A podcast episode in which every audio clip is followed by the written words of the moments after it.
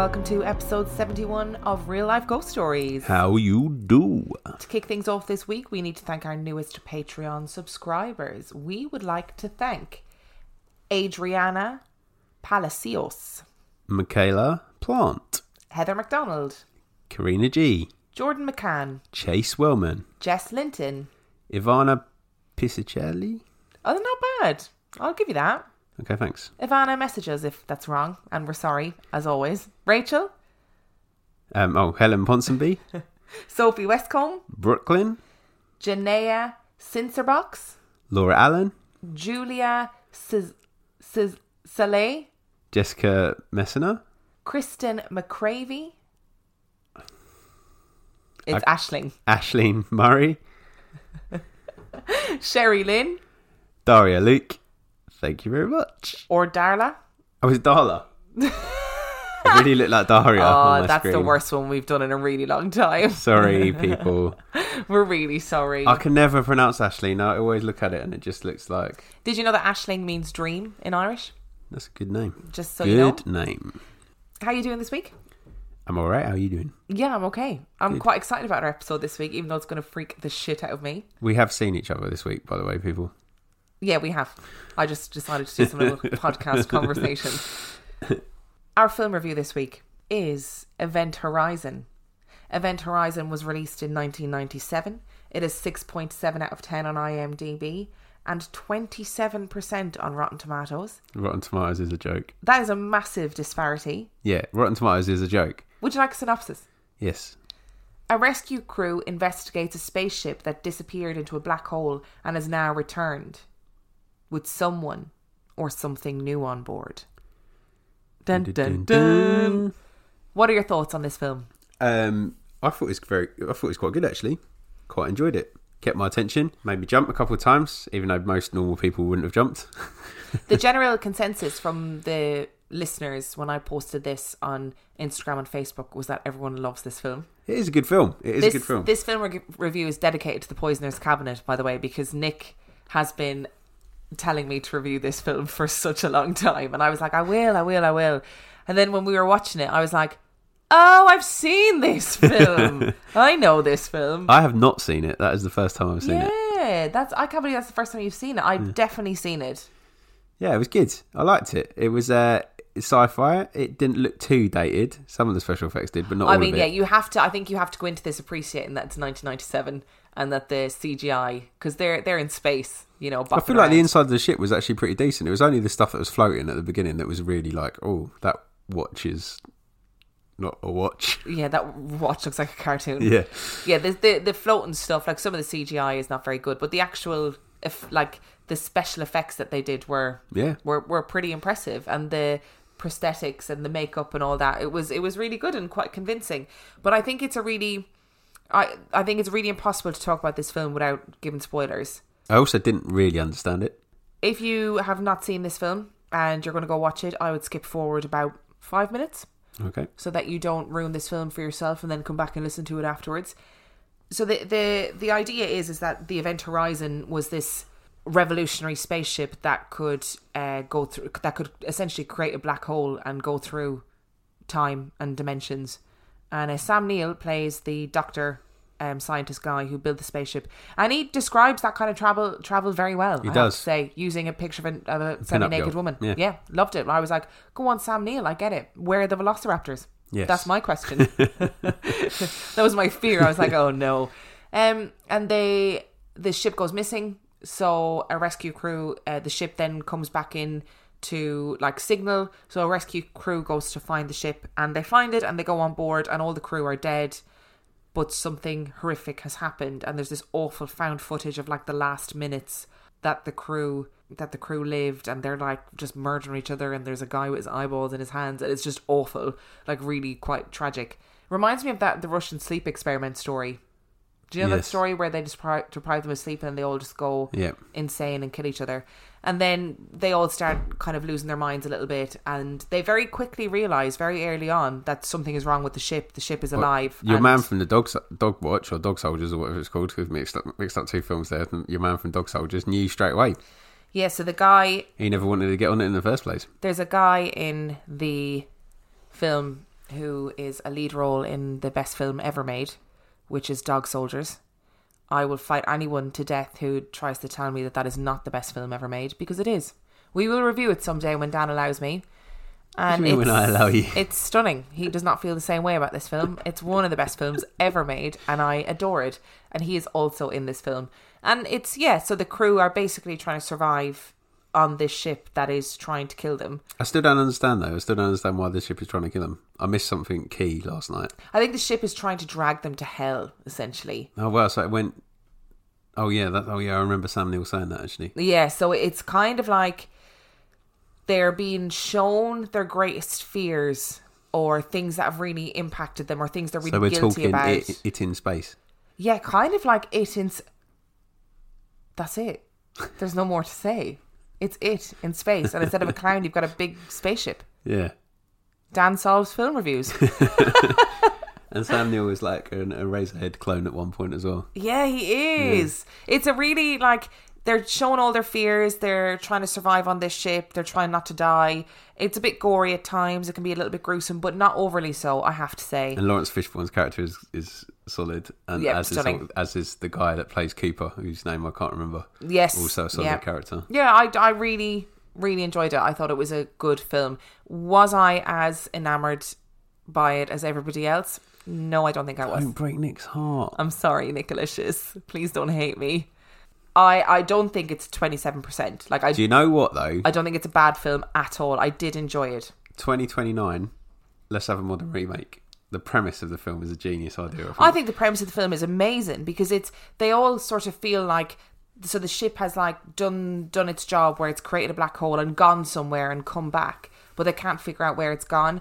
It seems to me, and I could be completely wrong, but it seems to me like they're implying that the ship has gone to hell or somewhere like the equivalent of it went to some like horrific universe and you see flashes of that universe where people are being tortured and it's all terrible. But it's trying to escape that. That's what the crew are trying to do. But it's not one of those films where you only find out at the end there's a big reveal. Like they know from from very early on. They're like okay we're seeing things. This isn't good. We need to get off this ship. Yeah. this ship is trying to kill us. Yeah. so i quite like that that there was no there was there was no like mystery going through it was just okay this is bad news we need to leave Yeah. and you know what i enjoyed it and it could be remade really well. yeah it could be and i, mean, think Nick um, was probably will probably disagree, but um, I think it's got the potential promise. Promise. i think sam neill is brilliant in it He is very good, oh, he does a really good bad guy and English accent as well. Yeah, we were like, is he English or American? He's not. He's Northern Irish and New Zealand. No, right, okay. So I'm just a tiny little segue. I promise it won't last long. Sam Neill is from Northern Ireland, right?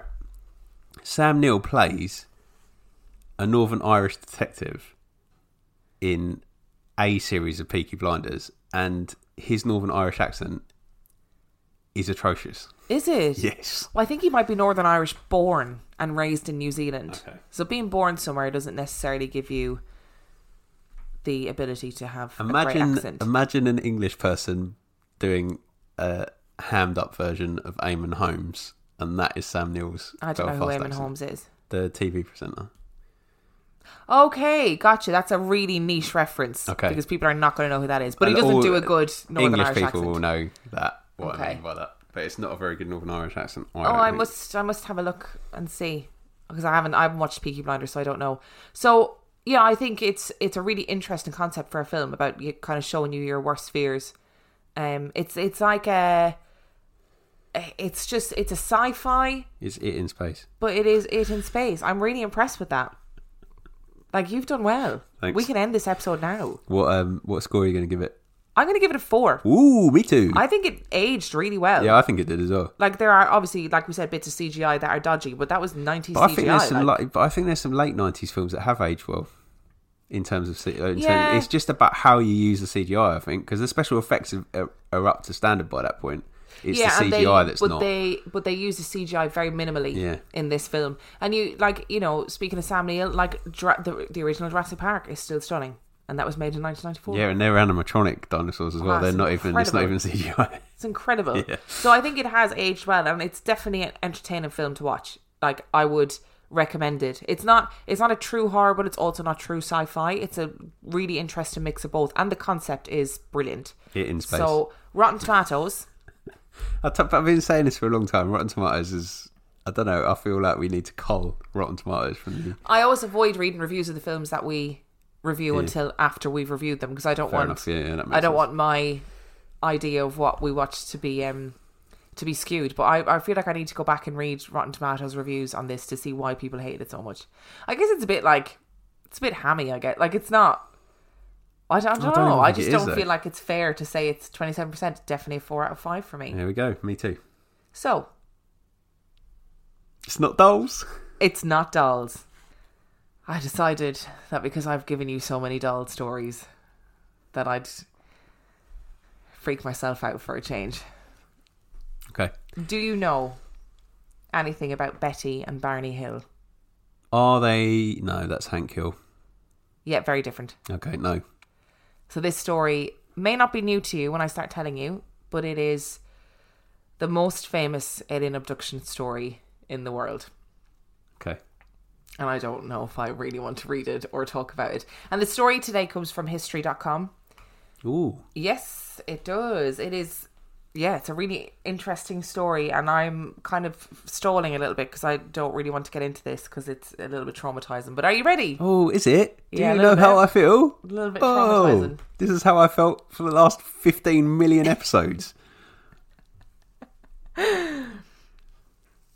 The Hills road trip was spontaneous, a well earned break Barney decided the couple needed.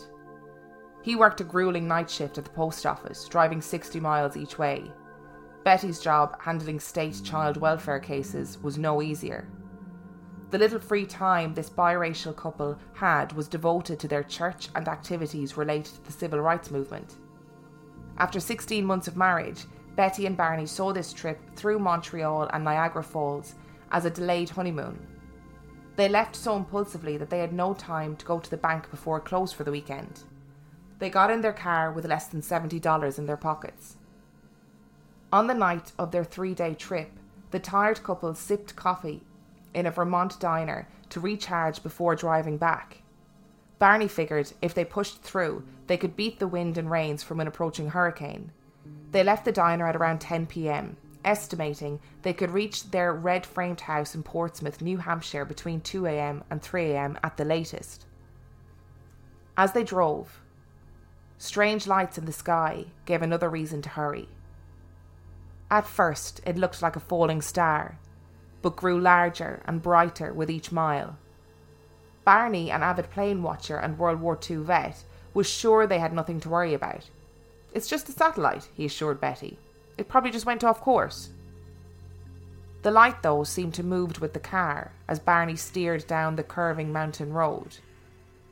The light zigged and zagged, ducking past the moon and behind trees and mountain ridges, only to reappear moments later. Sometimes it seemed to move towards them in a game of cat and mouse. It had to be an illusion, they thought. Maybe the car's movement made it seem like the light, too, was moving. Curiosity overcame them. The couple pulled over at road stops and picnic turnouts to get a closer look. Through binoculars, Betty saw the white light was really an object spinning in the air. Barney, she told her husband, if you think that's a satellite or a star, you're being completely ridiculous. He knew she was right. Barney had an IQ of 140, and he was also a pragmatic man who wouldn't give flying saucers a second thought. The night was too quiet for a helicopter, a commercial plane, or even a military jet with a hotshot pilot. He didn't want to spook Betty, but he was becoming concerned. What was this light and why was it toying with them? About 70 miles past the diner, the object hovered just above the treetops, approximately 100 feet above them. Barney abruptly stopped the car, keeping the engine running. He shoved a handgun he'd hidden beneath the seat into his pocket and rushed into a dark field, leaving Betty in the car. What he saw was as big as a jet, but as round and flat as a pancake. My God, what is this thing? he recalled, thinking. This can't be real. Behind rows of windows, grey uniformed beings seemed to look right at him, Barney recalled. He tried to lift his hands to his pistol, but he somehow couldn't. a voice told him not to put down his binoculars. He had a startling thought. We're about to be captured. Yelling hysterically, he ran back to the car and barreled down the road as Betty tracked the craft, craning her head outside the car window.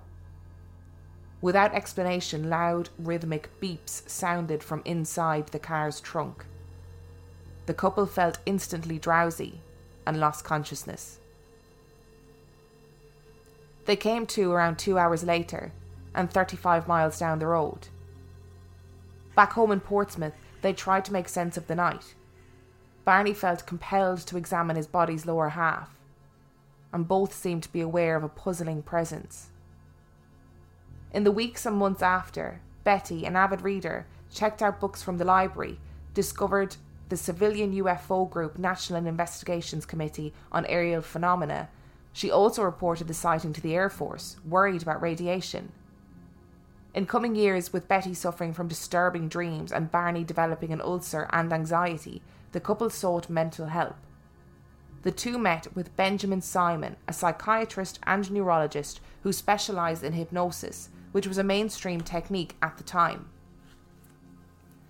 Through months of weekly sessions, Simon helped the couple piece together what they think had happened.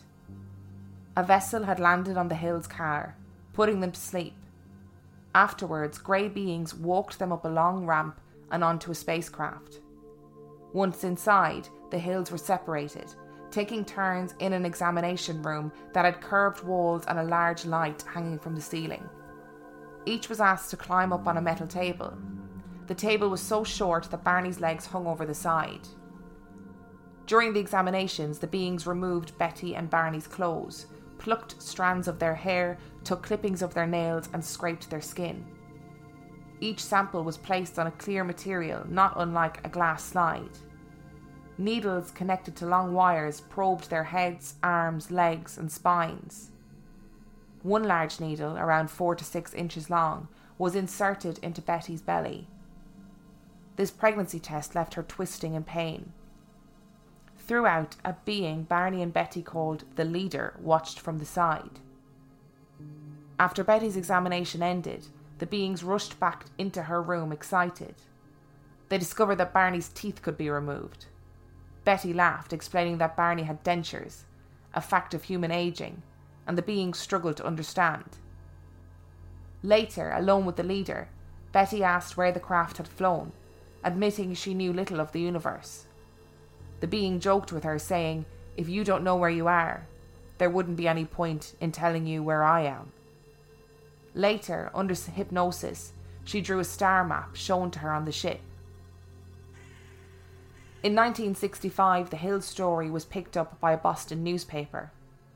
After that, everything changed. The quiet couple's story became the subject of a best selling book and a movie starring James Earl Jones. The upstanding civil servants had become celebrity abductees. The Hills weren't the first to spot a UFO or even to report an abduction.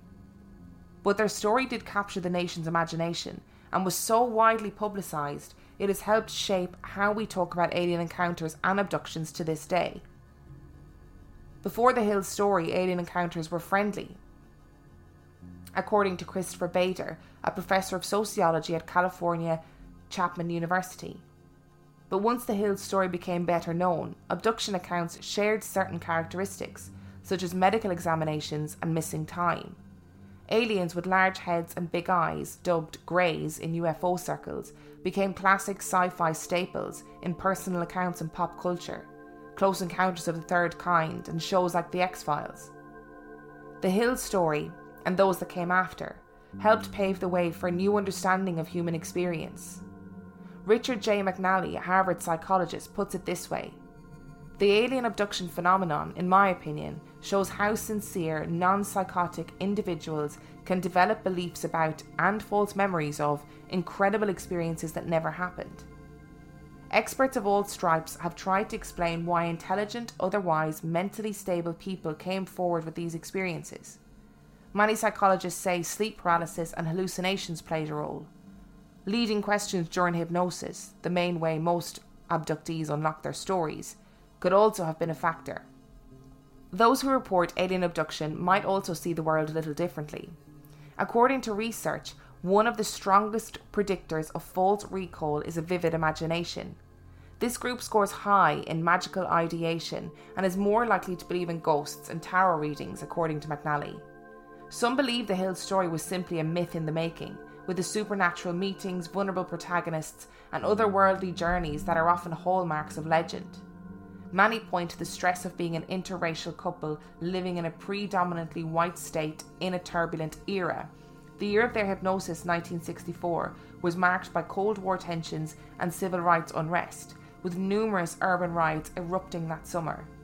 You have a biracial couple at a time where obviously it was not easy to be a biracial couple, says Bader. Look at what those aliens were a mixture of black and white, and I find that very meaningful. Abductee stories depend on first hand accounts, the most vulnerable form of evidence. Memories can be distorted by stress or distraction, or even manufactured. When a false memory is in place, psychologists say the brain works to fill in the details. Psychologist Michael Shermer points to patternicity, the tendency to see patterns even when none exist, helping us to see faces in clouds or assume that one event caused another. Past experience also shapes human perception. Barney, a World War II vet, thought the head grey looked a lot like Hitler and seemed menacing, whereas Betty, meanwhile, who had been excited to see the aliens, bantered with the affable grey who performed her medical examination. That alien even agreed to give her a book to bring back to Earth with her, she said, though other crew members would later overrule that decision. In this way, alien abduction and encounter stories have helped psychologists understand the human brain, its defects, and the weaknesses inherent in memory and first hand accounts, according to Christopher French, a psychologist specializing in human experience related to the paranormal. What we see and hear, especially under less than ideal observational conditions, can be heavily influenced by our prior beliefs and expectations, wrote French in The Guardian. NICAP's scientific advisor cross examined the couple and found their account credible. The Air Force's Project Blue Book would ultimately dismiss the story, determining the unexplained craft could be explained by natural causes, hinting that the couple hadn't seen a spacecraft but only the planet Jupiter. For this What? part, I know, right? That's a terrible. Planet Jupiter, as it is well known to float around and chase cars. For his part, psychiatrist Simon never felt the Hills had made up their story. He concluded that Betty had dreamed the abduction and Barney had absorbed her story, especially since many of the most vivid details matched descriptions of dreams Betty had jotted down after the event. I believe implicitly in the honesty of these people, he said on a 70s radio program. Of course, another explanation is always possible. The abduction actually occurred. The Hills stuck by their story, despite years of skeptics and detractors. Like many abductees, the couple never felt false memory or sleep paralysis explained what they experienced. Betty became a known voice in UFO research and claimed she was visited multiple times in the decades to follow. So, Are the hills alive with the sound of music? no, are they still alive? uh, I don't actually know. Okay. I don't. They could be, couldn't they? They could I mean, be technically, but I, I don't they- think they are. Okay. What are your What thoughts? is it about that story that freaks you out the most? I think what it is about this story is what if it did happen? It did happen. But right, what if they were abducted? They were. Sorry, carry on. If they were abducted, they are being used, put on a platform as how the brain doesn't, like how the brain sometimes misfires. And that must be the most frustrating thing in the world. You're not really scared of aliens, are you? You're scared of people not believing you. I think I am scared of people not believing me. Like we watched Horse Girl during the week on Netflix, and I would absolutely recommend that Uh, me too, by the way. that anybody watch it. It's not really. I I was going to do it for a film review, but then it actually wasn't appropriate for a film review. I'm not going to tell you what happens in the film. You can, you know, make your own decisions about it. But it really freaked me out. It really freaked me out. The idea of being so, so set on your belief that something has happened, but nobody else believes you. You don't feel that way about people that have demonic possessions or demonic in the house, demons in the house. What is the difference between that and aliens? I don't know. E.T. Fucked me up. But ET is a Star Wars character, so yeah, that's fine. I don't know what it is. It like because this is like a really obviously a really famous abduction story, and I believe that the star system that Betty Hill drew was discovered after she drew it. Because she was abducted. But genuinely, like Yeah. I think I think that did happen. Um, I did this research last week, so I can't remember the ins and outs of it. But I'm nearly sure that the star system she drew turned out to be real and turned out to be discovered later. I bet which she's like, gives me the heebie-jeebies. She's like, ya. "Fuck you, bitches." well, she's not alive, so she might not have known about it. But and I do, I do wonder if like because they they obviously experienced so much trauma, like so much trauma, where being an interracial couple at that time must have been horrific. They must have faced so much adversity. Like being a World War II vet must have been horrific. Even like their jobs that they were doing, like working, she was working essentially as a social worker, like horrific, ter- like not a terrible job. I don't mean like that, but a really traumatic job. But what if all of that trauma actually doesn't account for what happened to them? it doesn't. You're not being very helpful. I know. Um, I would if a police if I went through all that and the policeman said to me, uh, uh, "You just saw Jupiter," I'd be like, "Try harder." Project Blue Book do not do themselves any favors. Oh, Like all you'd have to say was, even if you just said it was a fucking weather balloon, or that, like a- that's yeah, standard. It's better than a flipping Jupiter. Jupiter.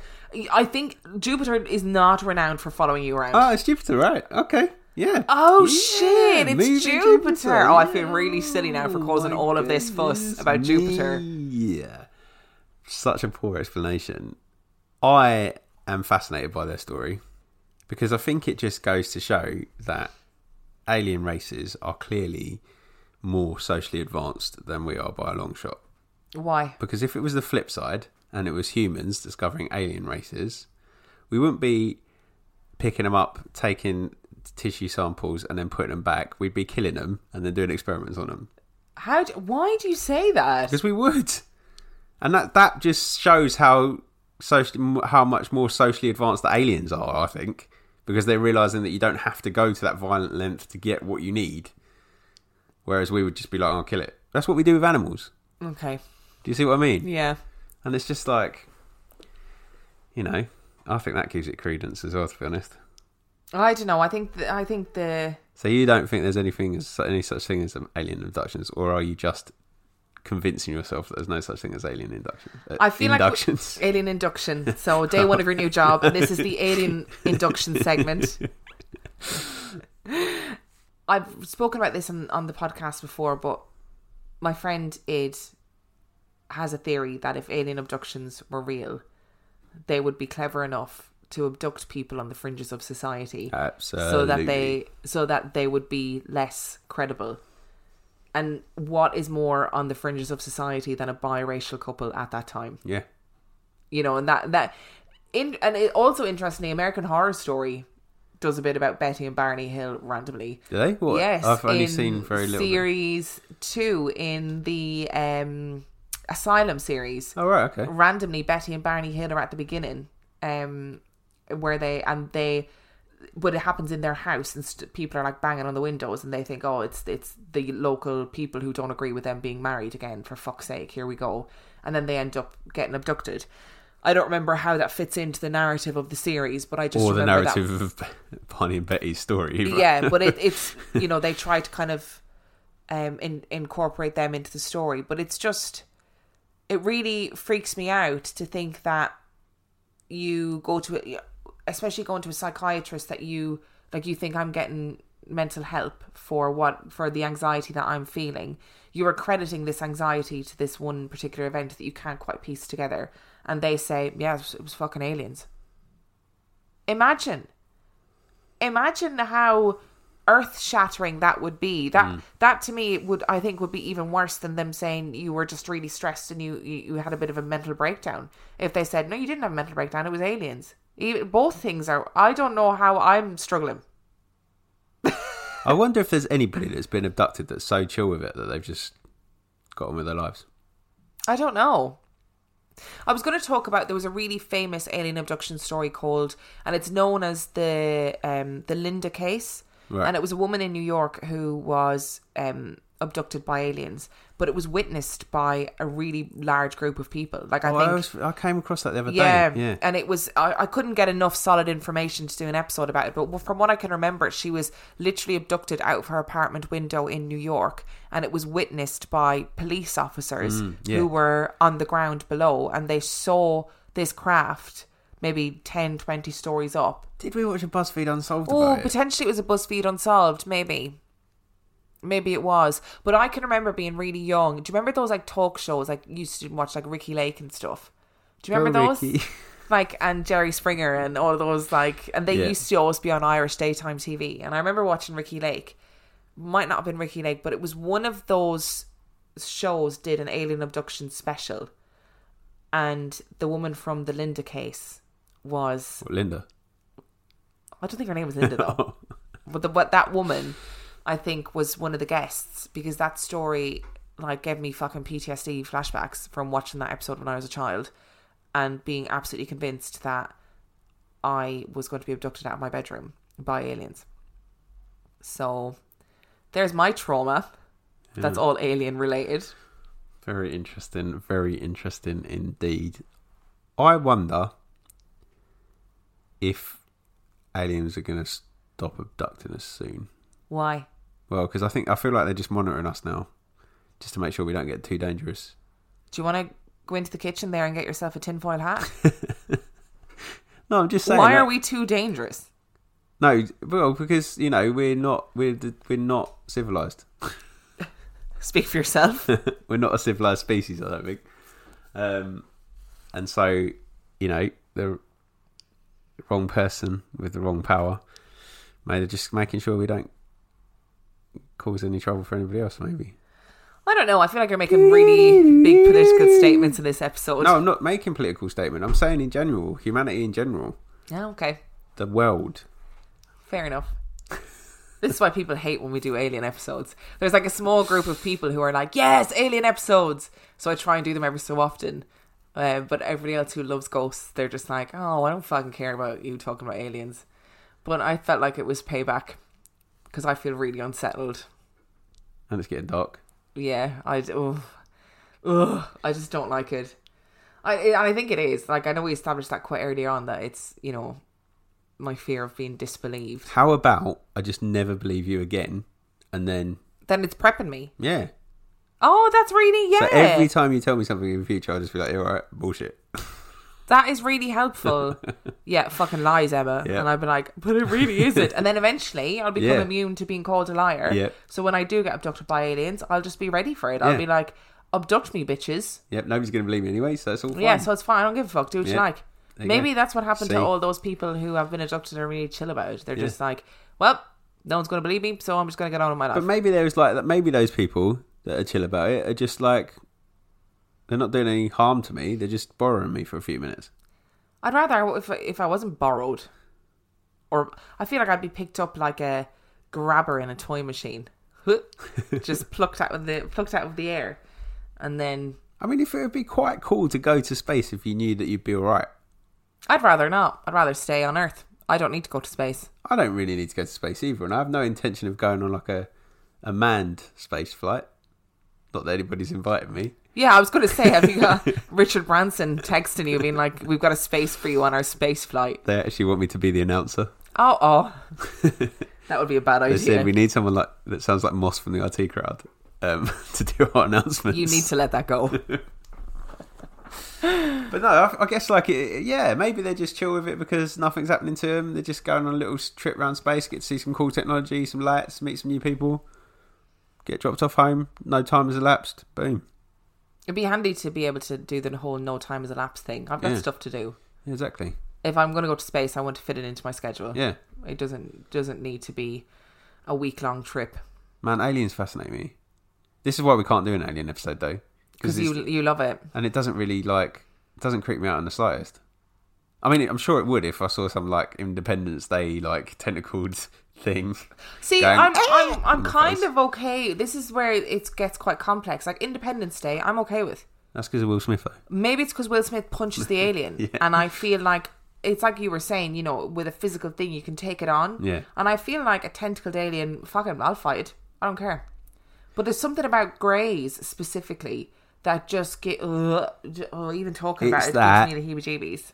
Thing that we spoke about on the um, on the Patreon episode, the um, what was it called? Uncanny Valley, Uncanny Valley. where it's kind of vaguely humanoid, Yep. so it freaks you out even Yep. more. Whereas a monster is a monster. I can kick the shit out of a monster. I feel confident in my abilities to fight, reasonably fight a monster. See, I feel like I'd lose to a monster, but I I'd rather go out swinging. I don't feel like I can do that against a demon. I feel like I'd probably be kept alive and tormented.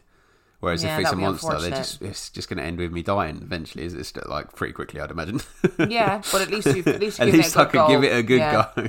And you never know. I might get lucky. I like. I might kick it in like. You might the- get lucky. Well, uh, I, I might like kick it in like the upper shoulder or hit it in the upper shoulder or something, and that might be its like weak point, and You die. are you are you drop kicking it? You're kicking it in the upper No, shoulder. I meant hit, but I said kick.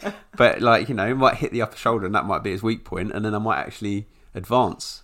See, I feel like that would be something that it's a very you thing to happen. That you're fighting an alien with no hope, and you somehow find its its Yes. tiny weakness. Yeah.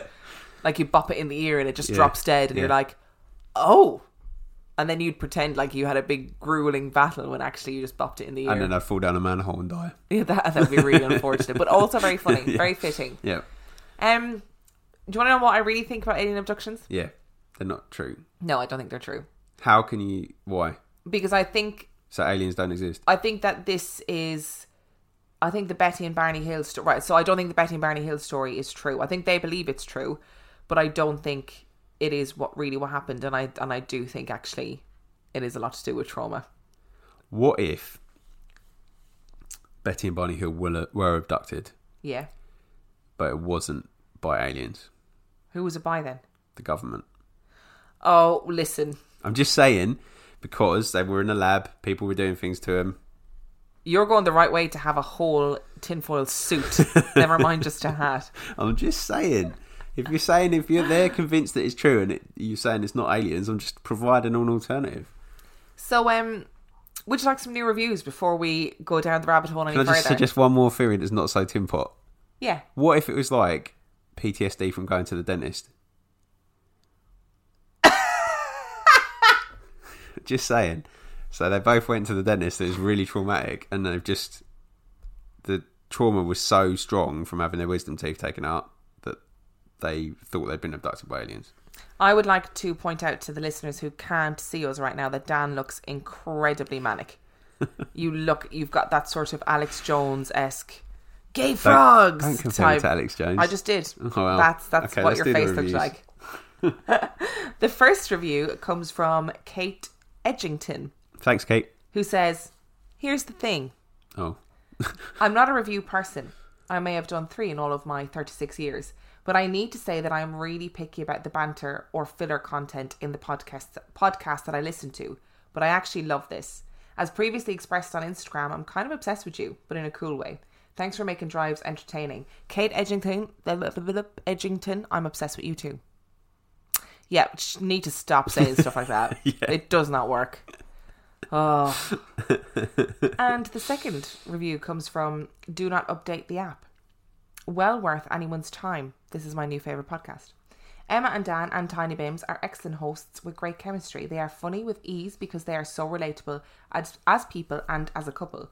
If you're looking for paranormal podcast where the hosts actively try and debunk the stories but still respect the people experience them, this is the one for you. And finally, just started listening from Cheyenne Rucker. Hi, I just started listening to the podcast. I'm so out of the loop because there are some really great podcasters, and you guys are my absolute favourite. I literally listened to all of your episodes within two days. Since I work at a factory, I can listen to music or anything. Keep up the good work. Thanks, Thank Sharon. you, gorgeous people, for your Patreon. What are they called? They're not. They're just reviews. Reviews. Oh, fu- I'm like an autopilot. Thank you. I'd like to uh, point out that you know all those big podcasts have producers and stuff. yeah. Just in case people didn't realise, that's what Bims does on the podcast. Yeah, she does, she does all the editing. Yeah. She picks out all the equipment. She does all the research, All that that, typing, all the ex, little that extra claw really comes in handy. Yeah, it does. That extra thumb. Yeah, When it comes to typing, that is really useful for her it's true. because otherwise it would probably take double the time. Yeah. Yeah. if you enjoyed this week's episode, uh, for those of you who do not enjoy alien abduction stories, I'm sorry.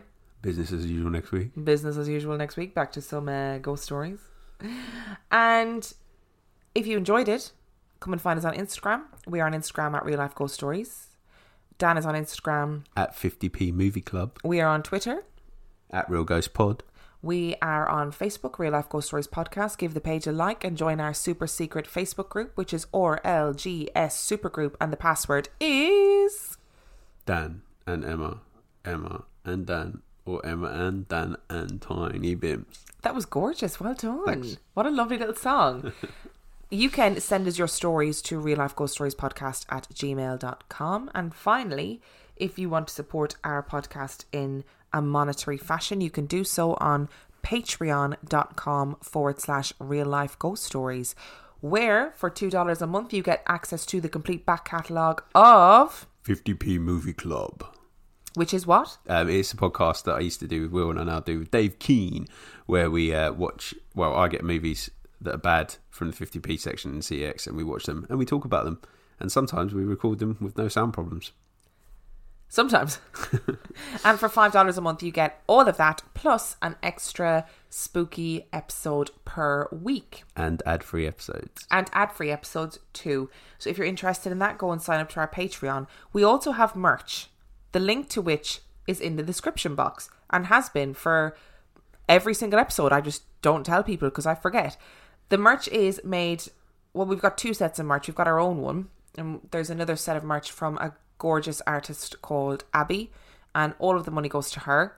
So I'd really appreciate it if you wanted some merch to go and buy some. The link is in the description to this episode, and the link to our Patreon is also in the des- in the description for this episode. And on that note, We'll see you next week. Bye. Bye.